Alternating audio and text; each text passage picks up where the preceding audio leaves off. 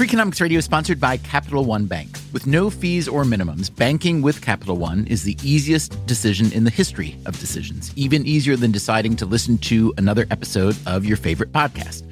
And with no overdraft fees, is it even a decision? That's banking reimagined. What's in your wallet? Terms apply. See CapitalOne.com slash bank. Capital One N.A. member FDIC. Freakonomics Radio is sponsored by Mint Mobile. The best part of spring cleaning is the post clean clarity you get. It's kind of like when you find out you've been paying a fortune for wireless when Mint Mobile has phone plans for $15 a month when you purchase a three month plan. All plans come with high speed data and unlimited talk and text delivered on the nation's largest 5G network.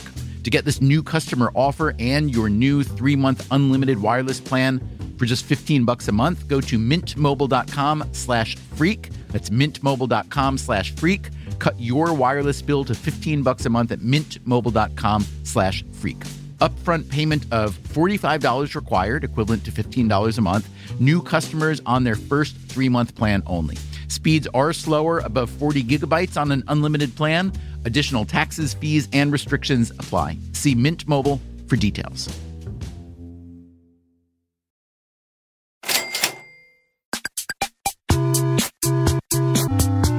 Steve Levitt is my Freakonomics friend and co author. He's an economist at the University of Chicago. One of the most unusual things about Levitt is that he doesn't really care what anybody else thinks about his ideas, for better or worse. One of the easiest ways to differentiate an economist from almost anyone else in society is to test them with repugnant ideas, because economists are pretty much immune to repugnance fun. Your wife will love you more if you go do it. It makes you, you know, feel like a proud American, but never should anyone delude themselves into thinking that the vote they cast will ever decide an election. Most I'm just lazy. You know, I could be investing in the kids or I could be, you know, indulging my own, you know, hobbies. Let's just watch TV instead. Exactly. I'm not one of those people who really hates fat people. I know there are people who hate fat people, but I don't really mind fat people. So, what will Levitt say in this week's installment of Frequently Asked Questions? I never know what you're going to put on the radio.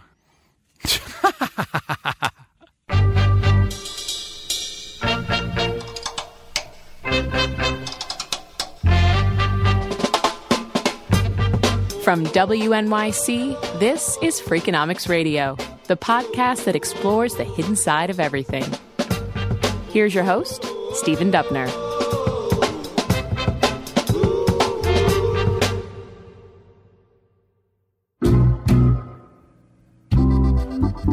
Every now and again, Steve Levitt and I ask you to send us some questions, and then we try to answer them in this podcast. It's called Frequently Asked Questions. Hey, so Levitt, you ready to go? Absolutely. All right. For sure. Do you have a cold beverage? I have a warm one. That'll do for me, though. All right. Uh, let's start with this. Uh, Levitt, here's a question from someone named Matt Hayashi.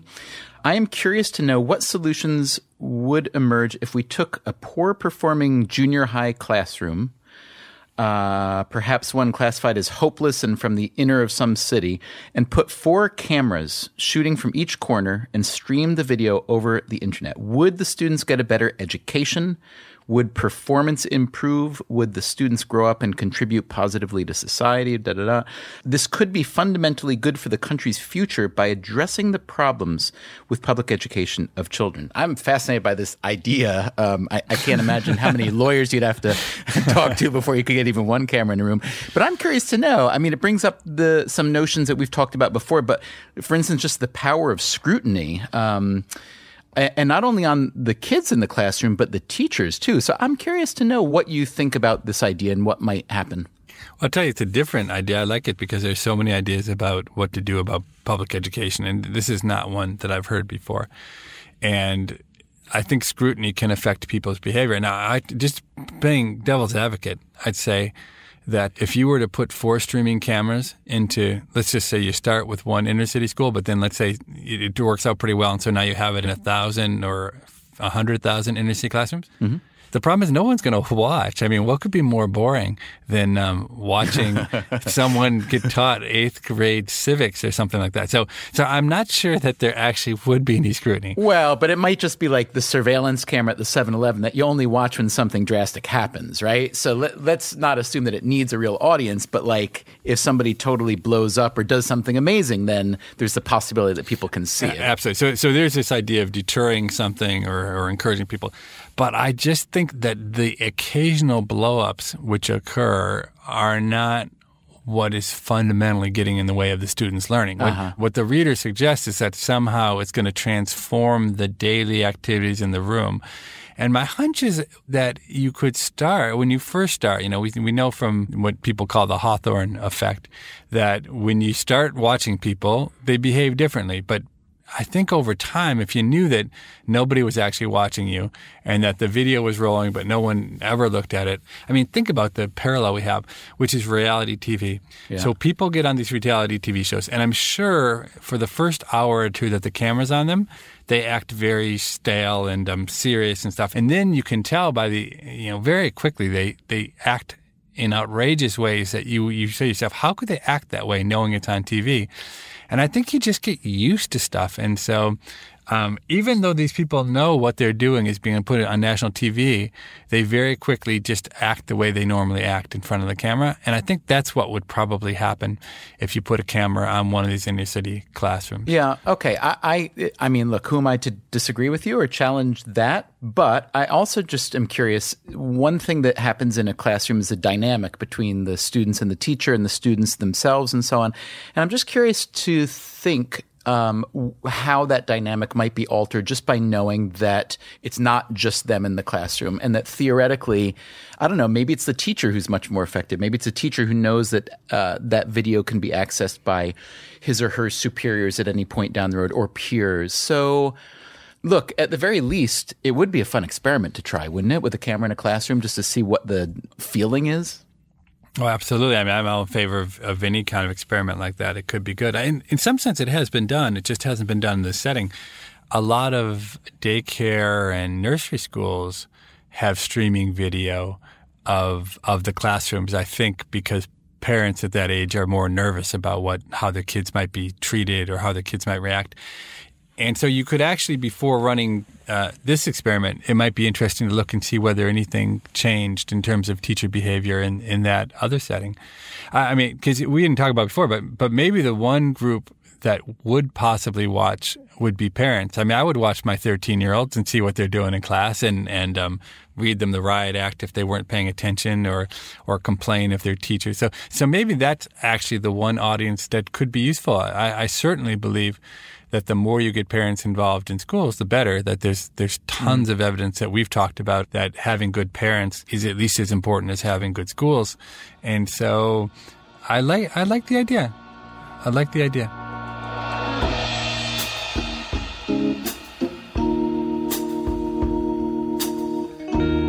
Okay, Levitt, here's the next one. Joseph Fogan writes As a resident of the Buffalo, New York area, I recently saw and read an article about a local drug trafficker. As a result, I was wondering what the hidden costs of the war on drugs may be. I was wondering if Team Freakonomics has ever done a study, report on this, or if they'd be interested. I think it poses a lot of interesting legal and moral questions. So, Levitt, we've talked and even, I guess, written about in the past. Uh, drugs is a big topic. Why don't you start? When you think of drug legalization, how do you start to frame that argument in your head? So I have thought a lot about the war on drugs, and it's it's a great question to philosophize on. I think because most people approach it from a more moral or philosophical point of view of should drugs be legal? Is the libertarian perspective says maybe drugs should just be legal. People should be able to do whatever they want. That's what milton friedman thought. Other people think it's immoral. There's something wrong with drugs but you know that's not the Freakonomics way. The Freakonomics way is to actually look at the data, and, and I do have a paper with Roland Fryer and uh, a former student of mine, Paul Heaton, and Kevin Murphy, and we set out to look at the crack epidemic and the costs of the crack epidemic from a purely practical perspective. How bad was it? Did the places that had a lot of crack did really bad things happen there and, and why? And it was really interesting. It was really one of the most surprising results because almost all of the big costs that we saw had to do not with the consumption of crack itself. Consumption of crack had some negative effects, but they weren't great. The really big social costs had to do with the prohibition of the legality of crack. And so it was the case that the greatest costs we saw were the violence related to the fighting for property rights and uh, the, the imprisonment of people. And um, it, it was interesting because it doesn't say that legalization is necessarily a good thing. That's a big jump to have. But it says that in a regime where drugs are highly illegal, hard drugs like cocaine, in the U.S., the real costs that we feel then are the costs of the prohibition, not the costs of the use, because the prohibition is reasonably effective at lowering the use. Now, what would happen if we got rid of the prohibition and let anybody and everybody use crack cocaine? I think that wouldn't be a great outcome either. And you say that because the nature of crack is destructive, more so than, let's say, marijuana, or no? Absolutely. So, so crack cocaine is a really devilish drug because it gives you such an intense high for such a short period of time that your desire is just to get high over and over and over. Uh, it's highly addictive and it's really hard to function when you're a crack addict. But what it makes me think is that this experimentation we're doing now with policy towards the drugs like marijuana and potentially it would be expanded over time is a good idea because I think when it comes to marijuana, the social costs of the prohibition of marijuana are just really low. Very few people in the United States are being killed over marijuana. Um, the gangs are not making their money off marijuana. Marijuana, in, in, some very real sense, is too cheap. It's too easy to grow yourself. And so it isn't the source of all of the ills that come with prohibition. And so, so the gains of, mar- of legalizing marijuana for society are much smaller than the gains would be to legalizing cocaine if you could control how the outcome came. So let me ask you this. Whenever I hear a police department or some organization representing law enforcement talk against legalizing marijuana, um, the skeptic in me says, oh, well, that's because prosecuting and pursuing marijuana is a big part of police work. And if it were decriminalized, then the police would get unfunded. Is that a ridiculous thought to have? No, I like that. Now we always think about incentives, and, and certainly if one of the incentives that a police department has is to be busy. I mean, we know there are a lot more police officers in places where there's a lot more crime. So if there was no crime to deal with, there wouldn't be many police officers. I mean, you think about firefighters talk about putting yourself in, uh, out of a job. I mean, there aren't any fires anymore. I don't know what firefighters do all day. I mean, they've been pretty good, I think, at figuring out how to do things other than go put out fires. But you know, you could imagine that if all the crime went away, the police would end up looking a lot more like firefighters than they would like police officers, and we just wouldn't need that many of them around. So I think that that's sensible. But I, I also think that it's deeper than that, and that there is a mindset among the police, which is that the law says that marijuana is illegal and it's my job to uphold the law and therefore marijuana is terrible. Levitt, let me just ask you one more thing before we move on about marijuana in particular.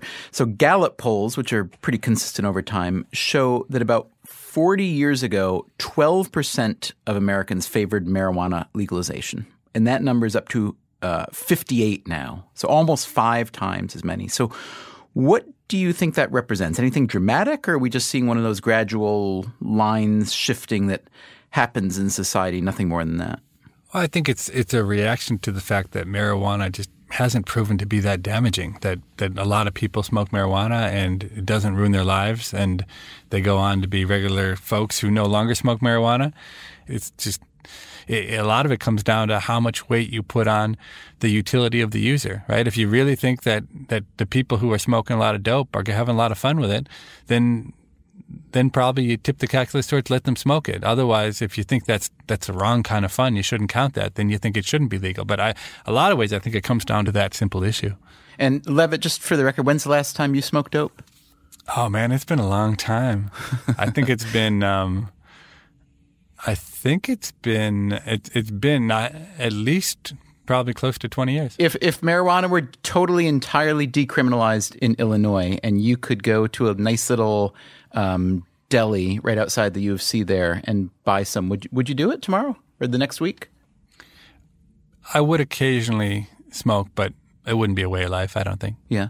Would you like to say um, try to play golf while stoned? Would that be a thrill for you? No, not at all.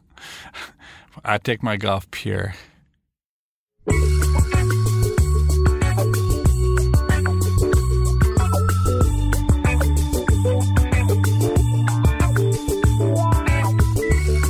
Coming up on Freakonomics Radio, not one but two listeners have ideas to help out the United States Postal Service and what to do when a company is dying.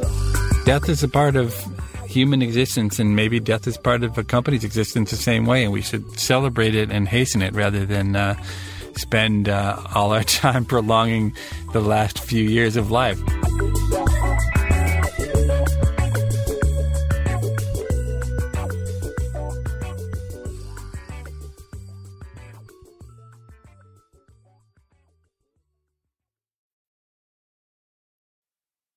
Freakonomics Radio is sponsored by Redfin. Whether you need to buy or sell a home, or you're just obsessed with looking at homes for sale, Redfin has got you covered. Redfin updates their listings every two minutes, and they give you personalized recommendations based on the homes you like, so you can find the home that's just right for you. With the top rated Redfin app, you can favorite homes, share listings with others, and schedule tours even the same day with a local Redfin agent. And if you're looking to sell, Redfin agents get you the best price possible for your home. With a listing fee as low as 1%, Redfin's fees are half of what others often charge. In fact, last year, Redfin saved home sellers $127 million. No matter where you are in your real estate journey, Redfin can help. Download the Redfin app to get started today.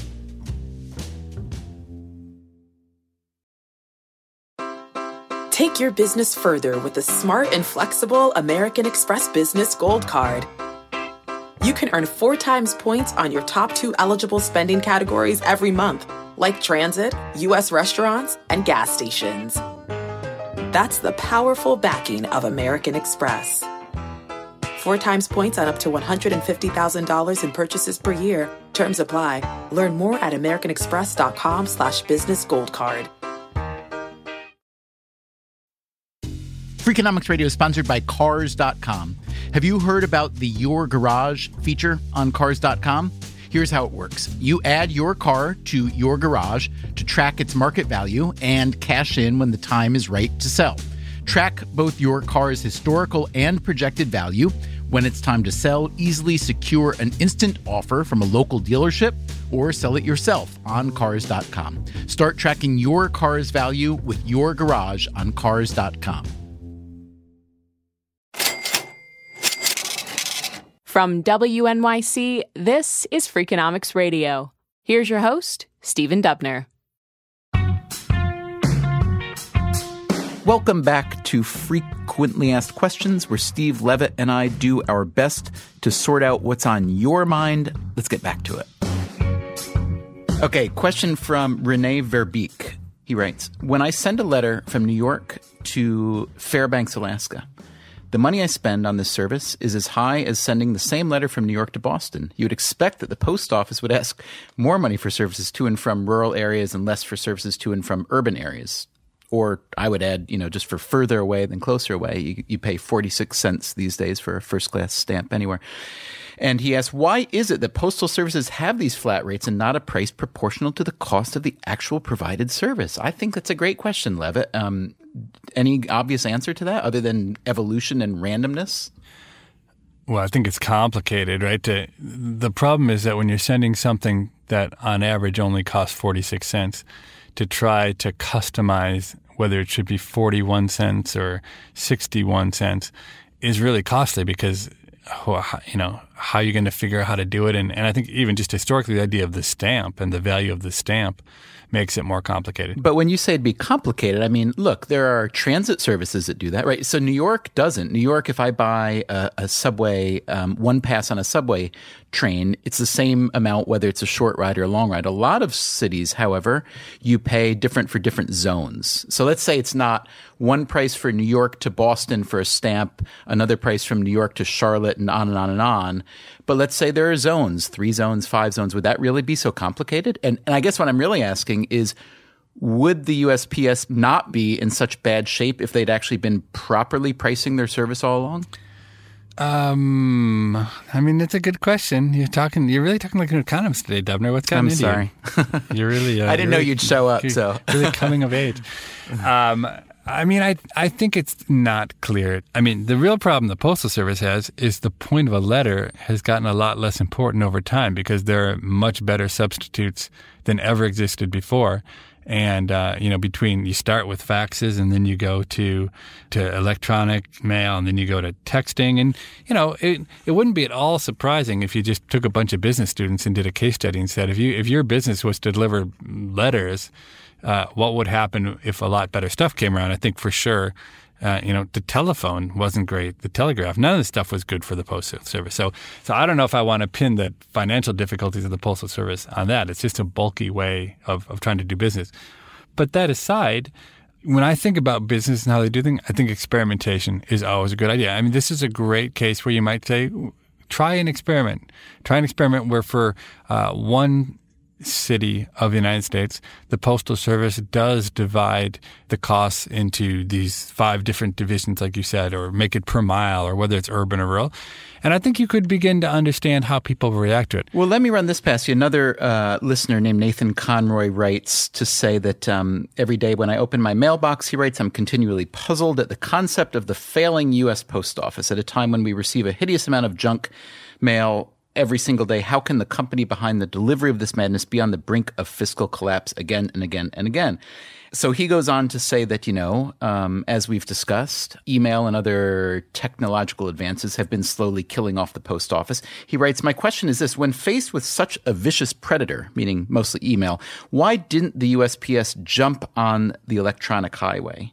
And he proposes a digital world in which you might receive a quote USPS certified email from your bank, employer, or children's school. This certified email would let you know that the sender is legitimate, that no viruses have been will be attached, and that you are not being phished. How do you know this? It's simple. Prior to sending the email, the sender would have to one, verify identity, two, provide credentials, and most importantly, three, pay 10 cents, 25 cents, 50 cents. So that's an interesting idea. I'm curious what you think of that as an idea that the USPS might should have embraced, but more broadly, um, you know, you wrote a blog post a few years back about Good to Great, the companies that were featured in that book, Good to Great by Jim Collins, and how the companies that went from good to great often ended up going to crap years after the book um, came out. And I just wanted to ask you generally about how hard it is for a company, whether it's the USPS or General Electric or General Motors, to survive and thrive over time and whether companies, especially big companies, are inherently maybe bad at um, changing with the times. Yeah, I think for sure big companies are bad at making massive changes. I think for two reasons. One is that I think companies that are successful end up falling under the illusion of thinking that they're good at everything and that because they're good at everything, you know, why should they have to change? Uh, and you know, so I, I, think that really hurts companies that have success. That even if they're good at, I think most companies that make a ton of money often make it because they're a little bit lucky. They have one good idea. Uh, they're really good at one particular thing. Like Walmart is fantastic at logistics, okay, and no one's ever been able to catch up to them, and, and that's a huge advantage. I mean, that doesn't mean that Walmart's great at figuring out what products to put in the stores. Maybe they're great at that too. But I mean, the post office of all possible companies to try to make radical changes, a radical change that completely reinvents what they do, it, it's just, I think, impossible because, I mean, you and I have talked a lot with businesses over the last 10 years, and, and more or less, I think most people in the business, if they truly tell you what they want, is they want to do the same thing today that they did yesterday. And they don't want to have to rethink everything. And they don't want to bet the entire future of the company on some crazy newfangled email thing that nobody has back in 1997 when they would have had to have started thinking about this. I mean, I think our reader's point is a really interesting one. It's a really an innovative and, and creative idea, and I think it's the kind of thing that could really work. Now, will that ever be the post office's big business? Probably not. Should the post office be thinking about creative ways to use their brand name to try to be expanding into other things? I think for sure. I mean, certainly after Federal Express came in, you saw the post office change what they were willing to do to try and do crazy things to get your package there in one day, just the way Federal Express will do that. And that was not something they offered before, and, and they reacted to it. But that's easier to react to, I think, than the email things. But um, I've talked to a couple of entrepreneurs who's out there trying to do what our reader suggests, which is to create different classes of email, which uh, perhaps some of which cost and which carry uh, different levels of importance and significance. And I think that's great. It's exactly what you want to do when there's a service out there that's completely free and which is absolutely and totally abused because of it is to create a close substitute that actually costs money and to potentially then get what we economists call a separating equilibrium, where the people who are willing to pay five cents to reach out and touch you with an email can signal to you that they really are willing to pay to talk to you, whereas you know the Nigerian scammers are, are not willing to pay five cents per person, and so they would be separated.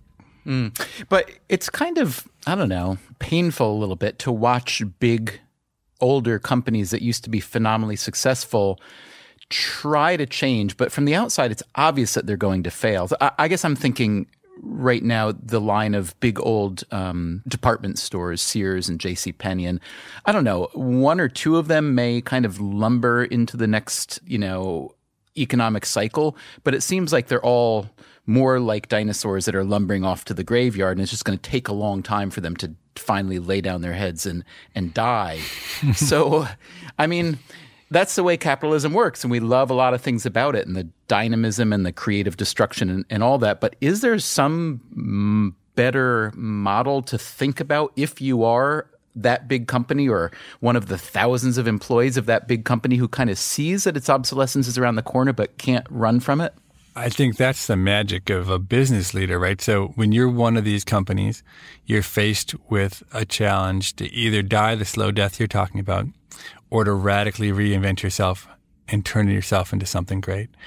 And people try. I mean, J.C. Penney, you know, did some radical experiments with pricing that didn't work very well. But Apple, look, Apple was terrible for a while, right? Uh, people thought Apple was going to die. It reinvented itself. IBM is an amazing success story for reinvention, um, going from making old big, you know, computers that nobody wants anymore to um, running a services business, to yeah. being a consulting firm. Yeah. So I think they're examples of great successes, but it's hard and it takes someone with vision and it takes people in the organization willing to change. And, and I think a lot of times it's just easier to start from scratch because you fight so much inertia. I do this a little bit of business consulting now, and the inertia in these big firms is just amazing how hard it is to turn those big old boats. And then every once in a while we work with a, a smaller, newer firm, and everything just happens quickly. And it, it may just be, I mean, death is a part of human existence, and maybe death is part of a company's existence the same way, and we should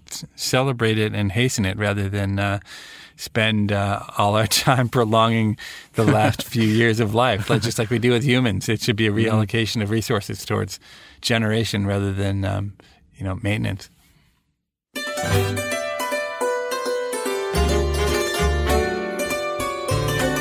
Hey, Levitt, let me ask you this. A reader, listener named Ryan Harris writes Why don't people wear hats anymore?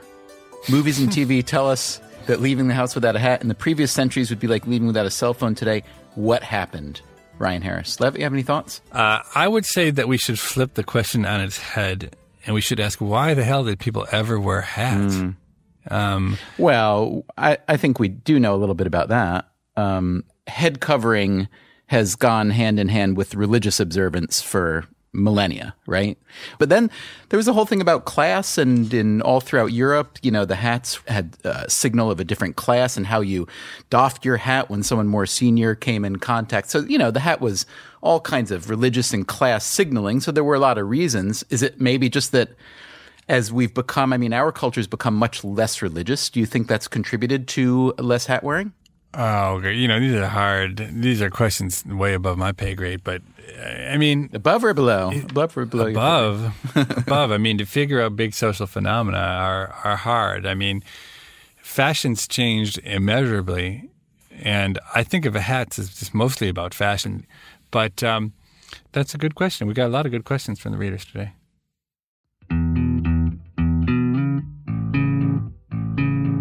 Levitt, what would it take? How much would I have to pay you to, let's say, wear a fedora for a solid week?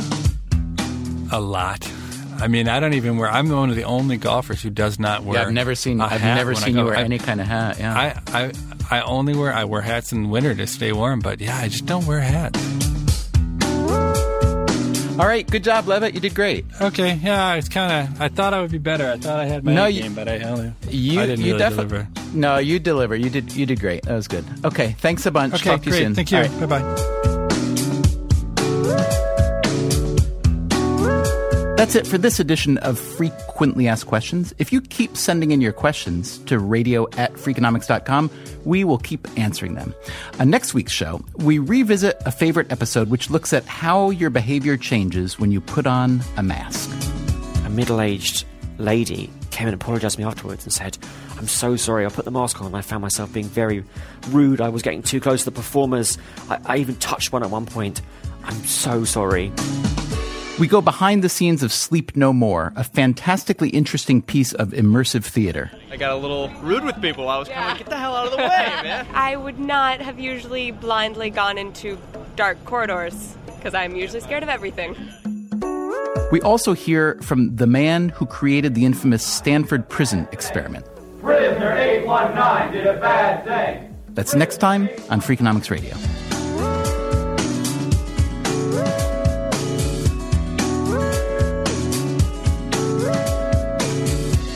Freakonomics Radio is produced by WNYC and Dubner Productions. Our staff includes David Herman, Greg Rosalsky, Greta Cohn, Beret Lamb, Susie Lechtenberg, and Chris Bannon, with engineering help from Jim Briggs. If you want more Freakonomics Radio, you can subscribe to our podcast on iTunes or go to Freakonomics.com, where you'll find lots of radio, a blog, the books, and more.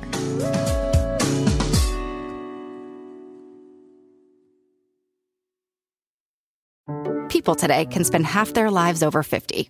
So it's good to be financially ready for what's important to you as you get older, like a family vacation. Or starting your dream business. Welcome to Connie's Coffee. How may I help you? AARP's trusted financial tools can help you plan for whatever your future holds. That's why the younger you are, the more you need AARP. Start planning today at aarp.org/moneytools. Stay connected this winter with this unbeatable deal from BreezeLine. Get reliable, fiber powered internet for just $19.99 per month with all in pricing for two years. But that's not all. Your first month is on us. This deal gets better with a free modem and installation, along with free Wi Fi your way whole home coverage. Safeguard your network from cyber threats and keep all your devices connected and secured with this amazing offer. Act now. Terms and conditions apply. Offer expires March 3rd, 2024. Learn more at breezeline.com. For years, I just dreaded going to the dentist. But at Advanced Dentistry, I don't have to. First and foremost, they want you to feel comfortable when you walk in. Like, you'll feel it. Whereas in the past, I might have gone into the dentist and thinking, I might feel some pain at some point. But with IV sedation, it can be something that you don't dread.